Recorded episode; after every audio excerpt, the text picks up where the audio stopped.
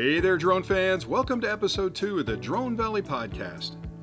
In this episode, I'll pass along some cold weather flying tips. I'll help you decide if your drone videos are YouTube worthy. And finally, I'll tackle this episode's burning question Can I bring my drone on a plane while traveling? So stay tuned and we'll get started. Flying in the winter months can be a whole lot of fun, and if you're lucky enough to be up early on a winter morning, just after a new snowfall during that golden hour, you can get some incredibly nice photos and videos from 100 feet up in the air. The challenge with flying in the winter is you've got cold weather and electronics hates cold weather. Electronics likes moderate temperatures, so when you're flying in cold weather, you've got to be aware of a few things that may cause you issues if you've never flown before in cold weather. So there really are two things you've got to be concerned about. One of them has to do with the physical impacts of what that cold weather will have on your quad, and the second is the electronics, because remember, you're flying a very sophisticated robot at 100, 200 feet up in the air, and the electronics will behave differently in cold weather than they do in warm weather. So I'll take each of these as separate topics, but let's talk about the physical side of it for starters. Typically in winter weather, you're dealing with snow or ice or wet conditions in general, so your takeoff and landing is really something you got to think about. Because in the summer, you've got basically dry ground unless you're going out after a rainstorm to fly and you don't have to worry about it. You can land it on the ground, you can land it in a parking lot, you know, and you're good to go. But in the wintertime, most of those surfaces are covered with ice or snow or at least wet conditions, and your quad coming down on top of that snow could really pose a challenge, especially with a lot of the quads nowadays that have very low ground clearance, so they come down really close to the ground. So even using something like leg extensions on them to raise them up an inch or two won't help you if you have to land it in snow. So my recommendation is always, if you're going to fly in the winter, whether you hand catch or not, make sure you bring a landing mat with you because my thought is even if you're a hand launcher and hand catcher, if you have a condition where you've got to land that quad quickly because something happened with the quad in the wintertime because of the cold weather, you don't want to have to try and run over to the quad and grab it. You want to have an alternate landing position where you can put it down if you have to in the snow. So I always carry a landing mat with me for takeoff and landing, and that just guarantees that I've got a nice spot that's visible, that's dry, and it's safe, and I know I can put my quad back down in that spot and not have it be impacted by the, the liquid, you know, water on the ground or the snow. The second thing you've got to be concerned about is that the weather is not consistent as much in the wintertime as it is in the summertime. So, for example, you could put the quad up in sort of dark gray skies, you know, where you think it's going to be clear, fly the thing out, you know, 1,000 feet, 2,000 feet, you're up at 200 feet in the air, and all of a sudden a fog rolls in or, you know, mist comes in. And that, and that can be a problem because that wet moisture gets inside the quad and it can really play, you know, play the devil with uh, the electronics inside there. So if that fog or mist gets inside the quad, that moisture is going to affect that printed circuit board and could definitely affect the electronics, which could cause you major problems. So you've got to constantly be checking the weather, watching your camera. If you see your camera start to get a little bit uh, out of focus, possibly, that's a pretty good indication you've got liquid up there in the air or the moisture content in the air is pretty high. So if you see that, come back, land the thing, drive your quad, maybe wait a little bit to see if it clears up. That can also affect the visibility. A lot of times when you're flying in the winter, again, you get these cloud formations that are different than they are in the summertime because they're based on the amount of moisture in the air. And obviously, there's less moisture in the air in the wintertime than there is in the summer, just based on the fact that cold air holds less moisture. But you could still have issues with different clouds coming in or different weather patterns that can affect your visibility. So you just have to physically be aware of the fact that there's this all out assault against your quad in the wintertime between snow and cold and you know wet and snowy conditions on the ground that you just have to be aware of. So just be prepared for it. It's not like you can't fly in the winter. I fly all winter. Uh, i just am very careful about the physical conditions to make sure that i protect the physical aspects of my quad. Now let's move on to the electronics.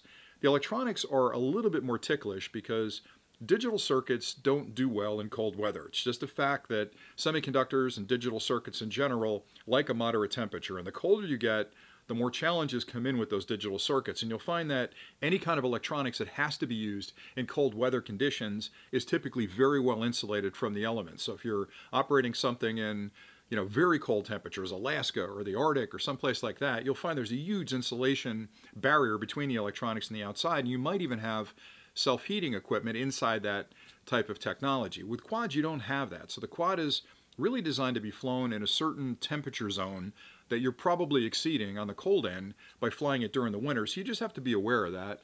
And the things it can affect in general Uh, the biggest one for me, my experience in the field, has been battery life. The one thing you'll find out about the battery is that that chemical process that takes place inside that lithium polymer cell gets lazy and unpredictable in the cold weather. So in the summer, you may put a quad up and you're watching your battery meter and you'll fly it out for a thousand feet and you'll see it be at 70%, then 68%, then 65%. And you can track a pretty linear um, discharge off that battery, which gives you a pretty good prediction of how long you can continue to fly. What I find in the winter is that LiPos tend to give you that type of indication on the high end of the charge. What I mean by that is maybe a full charge down to 80 or 70%. But what I find is when I got below 60% a couple of times in the winter, it went from 60 to 40 very, very quickly. And now I'm panicked because I'm almost hitting my return to home threshold. So with the battery life, I would just tell you to number one, keep a good eye on that battery indicator on your quad to make sure that if you're in that 70 to 50 range, that you're keeping an eye on it at that point because it may all of a sudden, you know, drop precipitously and then you'll have to have a return to home uh, event triggered or you'll have to bring it back and swap out the battery. One other thing I'll tell you which will help you with the batteries is that you want to keep them warm. You want to keep them sort of body temperature if you can help it. So one trick I like to do, and I'll get into this a little at the end, is keep it near your body. Keep them in a pocket, keep them on an inside pocket on your vest so that you keep them warm. And that way, when you put them in the quad, they're warmer than they would be, and they'll last a little bit longer in the air as they cool off being flown. The next thing you have to concern yourself with are the internal circuits because you're not only dealing with the temperature at the surface where you're standing when you take off, but the higher you go, it may get much colder the further up you go. And it can happen even in a space of 10 feet or 20 feet where the temperature can drop so much that all of a sudden you've got an issue with your quad. So you've got to really kind of keep an eye on things with your quad when you're heading up, especially to you know altitudes of 300 or 400 feet, because there could be dramatically different weather patterns up there which could cool down the electronics. And the challenge there is that, as I mentioned at the beginning of this conversation, you have a very sophisticated robot that you're flying and when that robot is up, you know, 200 feet in the air and it starts to get cold, all of the different circuits inside that robot can be affected by that. So the quad's got GPS positioning systems, it's got visual processing systems to get the stream back to you. It's got telemetry circuitry in there to make sure that it's talking to your remote controller and it's receiving commands and it's executing those commands. You've got compasses in there. You've got IMUs, internal IMUs that keep the quad in position and keep it level. All of those circuits individually have different tolerances for the cold. So you may you know, unfortunately, you may see some of those circuits start to go a little wonky when you're up there in the air. So you've got to be sure that if you're flying it, that you're keeping an eye on the quad, making sure the telemetry data is what you expect. If you see it start to change position, maybe a little bit more than you expect it with your joystick movements, that's a pretty good indication that the quad's getting cold. Might be a good idea to bring it back and land it and, you know, make sure that you're in good shape. The last thing is your device. So for example, if you're flying this with a standard controller, you're probably using a phone or a tablet even though the quad might be okay and the controller might be okay, you have to take into consideration that that phone or tablet is also affected by the cold. So keep an eye on that because I've had a couple of circumstances where it's gotten so cold that a phone's just shut off. Now, that might be a moment for panic because obviously you've lost your you've lost your visual view from the quad, but remember the controller is still working. So even though you lose the application or you lose the phone, you still have control of that quad. So what I would suggest if it's in your visual line of sight, which it should always be, you can bring it back manually and land that. So you can keep an eye on it, spin it around, fly it back to you and land it, you know, visually. You can actually keep an eye on it and land it. If it's out of your visual line of sight because it's behind a tree for a minute or it's behind a building for a minute, you can hit the return to home button. It should elevate to a safe height find its way back home and land right where you're at. So don't panic if you lose your phone or your tablet, but it's just something you have to be mindful of typically what you'll find is the better case you use, the warmer it'll be. And I, am not a big fan of big clunky cases on my phone, but I find when I go out in the wintertime, I tend to use a little larger case that gives me a little bit of insulated protection against the elements, especially against the wind, because that'll that'll cool off a phone very quickly if you've got a stiff breeze that's cold. Now I'd like to move on to a few tips that I can pass along from the winters that I've flown. And I've done a lot of winter flying. I love putting a quad up over a snowy landscape, whether the kids are sledding or I'm over a lake that's frozen. It's just a beautiful time of year. And again, if you're lucky enough to catch that morning golden hour or that afternoon golden hour, the sun slanting in the way it does because it's lower in the sky typically across that beautiful white landscape is just hard to imagine how beautiful that can be. It's just a magnificent view. So I, I love flying in the wintertime, but these tips will help you sort of be a little bit safer. So I'd mentioned before about the landing mat. I think that's a no-brainer. I know, again, it's a very politically charged conversation about a hand catcher versus somebody that lands and takes off. Forget the politics for a second. Make sure you have a landing mat with you. I would just just for safety's sake, bring it, open it up, throw it down on the ground. Even if you don't use it, for me, it's just a great place, almost like a picnic blanket where I can put it down on the ground. I can land my quad on it, and when I'm not landing my quad on it, I can lay things down there with extra lenses or whatever I happen to have with me. So take the landing mat with you. You'll, you'll thank me for that later on. I'd mentioned before about the batteries getting cold. The batteries are a single point of failure in your quad. Now, what I mean by that is uh, there are only a couple of things that could bring that quad down from the sky. Propellers are one of them, certainly motors are another, but the batteries are one that uh, is a single point of failure that concerns me. Now, they're smart, so it's not like they're going to die and the quad's going to fall out of the sky, but the internal circuitry that keeps track of how that charge is being delivered, how much charge is left, that's an electronic component. So it might misrepresent the charge that's in those batteries, or the lithium polymer batteries themselves can have issues with the cold. They'll slow down in their ability to produce electrons. So the battery is something you got to be aware of. And the trick with the batteries is really to keep them as warm as possible. So as I mentioned earlier in this conversation, I keep them in my inside pockets when I'm walking around. I'll typically leave them in the car until we get to the location we're going to fly.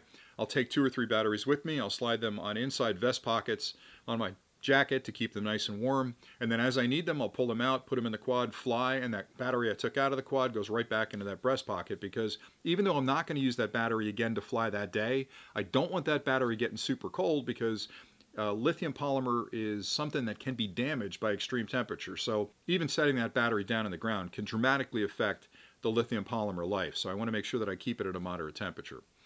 All right, the next thing I want to talk about are hand warmers. Now, this is kind of an interesting thing. When I was a kid, hand warmers used to be sort of like butane fired things where you, you had this fire inside of a little tin can basically that you'd light up and then put in your pocket and it would keep you nice and warm but somehow the concept of a fire in my pocket always scared me but nowadays everybody's gone digital so you can actually get battery banks that are doubled as a hand warmer. So basically, the battery bank's got some heating coils inside of it, and if you need to, you can turn it on, and typically they have a, a low and a high setting that'll warm up that battery bank. And I've used these for the last couple of winters, and they're flawless. They work great. And I'll put a link below where you can actually check these things out on Amazon, but they're not that much more expensive than the battery bank.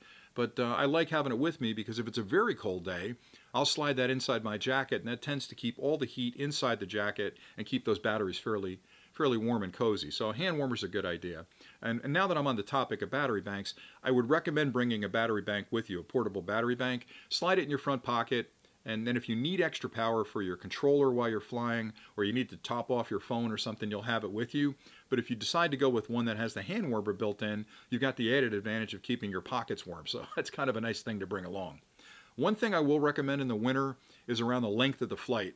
I would tend to keep the flight shorter than I would normally. So in the summers, or at least in moderate weather, I'll fly till I get down to about 25, 30% of the battery. Then I'll come home because we all want to stay up in the air as long as we can. But the challenge there is if I'm up in the air that long, as I mentioned before, that battery can get somewhat erratic when you get past that 50% depleted mark. So I would say keep your flights short. My rule of thumb is when I'm flying in the wintertime, when I get to 50%, I'm going to start heading for home or at least finishing up the filming that I'm doing and then swap out the battery and go back again. So keep it shorter. I would also recommend bringing along a cloth towel for drying your quad because when you're flying in those kind of conditions, you're probably going to pick up some moisture if it's misty out and you want to dry it immediately. You don't want anything to dry on that quad. So once I land my quad, I use a hand towel or a dish towel with me. I keep a couple of them in the car. I'll uh, put the quad down, I'll dry off the blades, I'll dry off the camera, I'll make sure that the body's been dried, and then I'll put a battery in it and put it back up. So take a couple of towels with you. Paper towels work okay, but the problem is they leave fuzz behind. So if you're going to be cleaning your camera, you're cleaning any of the sensitive components, exterior on the quad, you're going to have fuzz on there, which probably will get blown off when you're flying, but I find a cloth hand towel works better. The last thing I'll mention is about the memory cards. Um, you don't want to have too big a memory card in the quad. You want to sort of stick with smaller memory cards. I go with 64 gig memory cards, or at the biggest, 128. The reason for that is, heaven forbid, something dramatic happens with that quad and it falls out of the sky. Uh, that's a terrible situation. You've lost your quad, but you're also losing all the footage you took that morning. Now, I've been lucky that's never happened to me, but I have friends that have had fatal failures with a quad and had to come down in a tree someplace and they never found it and again as upset they were about not having the quad not having the footage was a double double whammy for them so i'd recommend swapping out memory cards not every battery but maybe halfway through your day so you've flown for the morning you've gone through a couple of batteries You get back in the car, you're driving to a second location, maybe swap out the memory card at that point, and you know at least the morning's recordings are on that memory card that's now in your pocket, and you've got a fresh memory card in the quad. So that's pretty much it for this topic. Again, I love flying in the wintertime because for me, it's almost like a an otherworldly experience to get up there over locations that I know in the summertime to be beautiful with all the green trees in bloom and have that landscape now be covered in snow with a beautiful sun, you know, glistening across the top of that snow. It just for me it's a bit of a poetic thing. I just love getting up in the air and seeing that beautiful landscape underneath my quad and it's it's a joy to fly in those kind of conditions. So, I hope you guys get a lot of airtime in the winter and uh, and you're enjoying your flying and hopefully these tips will help you. This next topic has to do with posting your videos on YouTube. Most flyers love the fact that we can quickly put a quad up to 200 feet and fly over a beautiful shoreline or a forest we haven't been to before and get this totally unique perspective from above. And we'll take pictures and videos of the area, probably share those with family and friends. And then after a while, you start wondering is that footage good enough or interesting enough to actually post on YouTube? Will people care about it? Will they watch it? The answer to that is absolutely they will. The second situation is after you've flown your quad for a while, you're going to figure stuff out about that particular quad because you've been around it so long that the rest of us don't know about. You're going to figure out an easier way to do something, and I promise you the rest of us are going to be really interested in that. Because remember, a lot of people fly that same quad. And if you've come across the problem or found an easier way to accomplish something, the rest of us are going to want to know about that. Maybe there are thousands of flyers that use that particular quad that are stumbling over the same problems you've figured out. So sit down in front of a camera, turn it on, and explain exactly what you've done, and that makes all of us a little smarter. So really it comes down to two types of clips, the flying clips and the educational clips. So let me talk about the flying clips a little bit and what the benefits of those might be for other people on the net. I love watching other people fly a quad because there are areas of the world that I'll never get to, whether it be Europe or New Zealand or Australia or Asia. I may never get to those locations. So having you fly your quad over a beautiful beach in Southeast Asia that I may never get a chance to visit sort of, at least mentally, transports me to that area so I can enjoy it as if I were flying that quad. I just love watching those kind of clips. Another way that benefits me is sometimes I'll be traveling to an area and I want to figure out where I can fly. So watching clips from that particular beach or that area that I'm going to travel to lets me know what I'm in for, and I can find great places to fly based on where you took off and you landed. And it's sort of like a travel guide, I guess I'd call it, for me going to that area and knowing that I can fly in that same beach. So I really enjoy that, not to mention the beauty of it. Some of the quad uh, photos and videos I've seen online are absolutely mind boggling of how great a quality they are and how beautiful they are. So I really enjoy that in my spare time, watching clips from all over the world and some great flyers capturing some great footage. So please, no matter where you fly, I don't care if you fly in an area you don't think is interesting, take some of those clips, the best ones you can put together, put them up on YouTube, and I guarantee you people are going to come across them and they're going to enjoy those clips. So you're doing us all a service by posting those type of clips. Now, you may not be brave enough at that point to get in front of a camera, and that's okay because you can narrate. So once you put a couple of clips up and you see people watching them, you can turn on narration and you can actually talk over the clip. We don't have to see your face, so if you're bashful, doesn't mean you have to be on camera, but you can sort of be off camera explaining where you're flying, explaining what you're doing with the quad and, and how you did this particular shot and how it was tricky to get around that that section of rock or cliff or whatever you're filming. Those are all really informative to us that are watching that clip to make us better flyers because I'm constantly looking for new ways and new perspectives when I fly my quad of how I can make my clips better. And I've learned a lot from other flyers out there just by watching their clips and hearing how they did it. The last thing you can do in those clips is really exhibit technique because flying a quad seems like a simple thing and it's really easy to do in a straight line. But if you're trying to circle an object or trying to get the perfect shot with the sun at your back and golden hour, understanding the techniques you've used to get that shot is really important. And what I mean by that is if you're narrating the clip, let me know if you're using a filter and what type of filter you're using. Is it an ND filter? Is it a CPL filter? Tell me what you're using to get that particular shot, roughly the time of day it was, maybe where the sun is. And that's really helpful and informative to other flyers to figure out how they can get those kind of shots in their environment. So all those things are great. All those things benefit the community in general, and they're very positive things to do, not to mention the fact that if we see a good clip, we're going to comment on it. And that feels really good to have other flyers watch that clip and know they've appreciated it by thanking you for posting it. Now, on to the educational side, that is as important as the beautiful flying clips that are out there because quads are complicated. and there's so many quads on the market that for me it's overwhelming. I fly a lot of different quads And it's hard for me to know every little nuance of those quads and figure out settings and all the rest of that stuff. So other flyers that may own a particular quad, and that's the only one they fly, they're going to be way smarter on that quad than I will be flying six different quads. So I love when people sit down and say, hey, here's something I stumbled over that I had trouble with, and here's how I got past it. Those kind of educational clips are like gold on the internet because it's a short way for me to find the answer to a problem I'm having, and it just saves me a ton of time. And what that means for me is I've got more time in the air and less time trying to figure out that problem. So when you sit down, even the simplest of things, put a clip together and explain how you did it, and I guarantee people are going to flock to that clip and they're going to watch it and they're going to thank you for putting that clip together.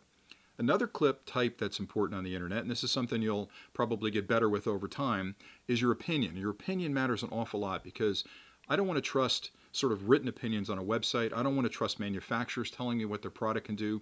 What I care an awful lot about are other flyers' opinions of that quad. So if you're flying a quad, tell me what you love about it, tell me what you don't love about it. It's not like when you tell me bad things about the quad, I may not buy it. It just gives me a chance to understand what the limitations of that technology are so that when I'm buying it, I know that maybe it won't do this thing, but I'm still going to buy it because it does everything else I need it to do. So opinions are important. I would argue that you don't want to be too aggressive in those opinions. I know it's a very personal thing, but when you're flying it, again, the things you love, the things that may be a little bit tricky about it are really, really helpful. And when I'm going to buy a quad, I go typically to YouTube or I go to other review sites and I read those reviews. And I spend a lot of time doing that research before I plunk down my hard earned cash to buy a particular quad. The last type of clip is a little bit more tricky. It's sort of an opinion clip, but it's more of a comparison clip because a lot of new flyers that are entering the hobby want to know how does this quad compare to that quad? So the comparison clips can be a little bit tricky because you typically have to have both of those quads in front of you. But maybe you've flown a friend's version of that quad and you've got the other quad that you're comparing it to. That's okay too. We don't necessarily need to see both quads in the clip. But if you sit down and you say, look, I flew quad A, I flew quad B, here are the pros and cons of both, that lets a flyer looking at those two quads really do a side by side comparison. It really helps them make a decision. So those are all beneficial things. And I know a lot of people flock to YouTube to make tons of money on it and the rest of it, but for me, it's more about helping other flyers and enjoying the hobby more and just enriching my knowledge of this uh, this beautiful hobby that we're all involved in. So watching clips from other people about techniques or technologies that makes my day a little bit easier is a great thing. And I watch a lot of clips on YouTube. I and it doesn't matter to me. I'm not always going to the big YouTubers out there. I've come across channels that maybe have three clips posted. I found an incredibly cool clip on Tello techniques, the new Ryze Tello drone, and the gentleman was flying this Tello all over the place, capturing some incredibly cool footage. And I thought to myself, it's a $99 drone. How did you do that with that technology? And I watched those clips and I, I learned a few things about it, and now I'm flying my tail a little bit better because of it. So I appreciate it. I guarantee you other flyers are going to appreciate it. And my strong recommendation is if you're thinking, are my clips YouTube worthy? I'm going to tell you they absolutely are. Post everything you can online. You're going to love it, and we're going to love it. So make sure you do that. This episode's burning question has to do with bringing a drone on a plane. And we get this question a lot from newer flyers. They want to know can I bring my drone along with me when I'm on vacation this summer? Maybe they're visiting friends somewhere else in the country. They want to bring the drone along and do some beautiful shots of that area. Now, I'm going to answer this from the US perspective because that's where I live, and it does vary a little bit depending on other countries' rules. But in the US, the answer is simply you can absolutely bring your drone along with you on vacation. The challenge becomes when you think about what's in that drone, because there are different rules for carry on baggage versus check baggage, and the simple way to figure out what you can bring with you on the plane versus checking it has to do with the batteries. So, pretty much in the US, if you've got rechargeable batteries, lithium polymer, or other types of batteries, you have to take those on the plane with you. You can't check those batteries. That means any batteries with your drone, typically your controller, because that's got an internal battery on it, you want to pack that with you, take it on the plane, and you're going to be fine. Everything else in your kit, you can check that and you're going to be okay with that as well. But your batteries have to go on the plane. Now, in addition to that, the batteries can't be gigantic. So there are limits on most airlines today where 100 watt hours is the maximum. So 100 watt hours, you can pretty much bring as many of those as you want with you on vacation. I'm sure if you brought 30 of them with you, you'd probably have some questions at security. So typically it's, you know, three or four or five. I've even traveled with six batteries. As long as they're for personal use, you're going to be fine. And it's 100 watt hour maximum. Now larger than that, you can on some airlines bring up to two larger batteries. So if you're flying a bigger quad that's over 100 watt hours, then you can bring two of those with you typically with permission. Now, my recommendation is always to get on the website of the airline you're going to fly, and check their website for any kind of restrictions because even though the FAA allows you to bring those batteries on and it's supposed to be the same rule for everybody, some airlines have different rules that maybe restrict it or expand it so you can even bring more stuff with you. But always check the airline's website. But good rule of thumb is the batteries have to go in your carry-on. You can check everything else in your luggage and you've got a 100 watt hour maximum for your batteries. Now in addition to that, if you're bringing those batteries on a plane, you want to make sure they can't be shorted. So typically what you can do is use some electrical tape across the contacts, or better yet, get a battery guard, which are little rubber pieces that fit over those contacts and protect the batteries. So if they're rumbling around inside your bag, they're not going to short out and cause issues.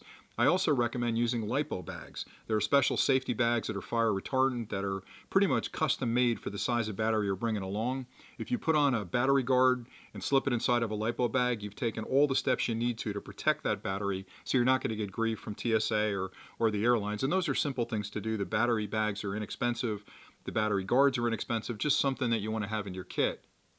The last thing you want to do is make sure your batteries are not fully charged. You want to have them down between maybe 20 and 40 percent. It varies based on the airlines. I've never had anybody question me on that. And actually, I've traveled a couple of times with my batteries fully charged and haven't gotten any grief for it. But just to be safe, the less energy in the battery, the less chance there's going to be issues with it. Heaven forbid something goes wonky with that battery. So the rule of thumb would be 30% would be a good number to go for. So just don't charge your batteries before you travel.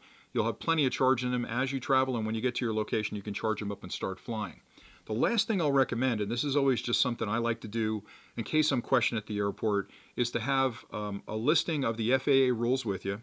And if there's anything specific from your airline that may be different than those FAA rules, have that with you as well. Just print them both out put them in a folder, throw them in your bag, and you've got them with you. And it's not like you're going to get into a debate with anybody over it, but sometimes you'll be checking through TSA checkpoints, and maybe they're not as familiar with the rules as they should be, and it just saves you time. I mean, for me, it's not a matter of me getting stopped in an airport, it's just a matter of me being delayed in the airport, and I never want to have the stress of maybe missing a flight because a TSA agent has to ask a manager and they have to look it up. So having those printouts with you just shortcuts that whole situation for you. It allows you to sort of answer the questions quickly, show them the documentation, and get you through that airport as fast as possible.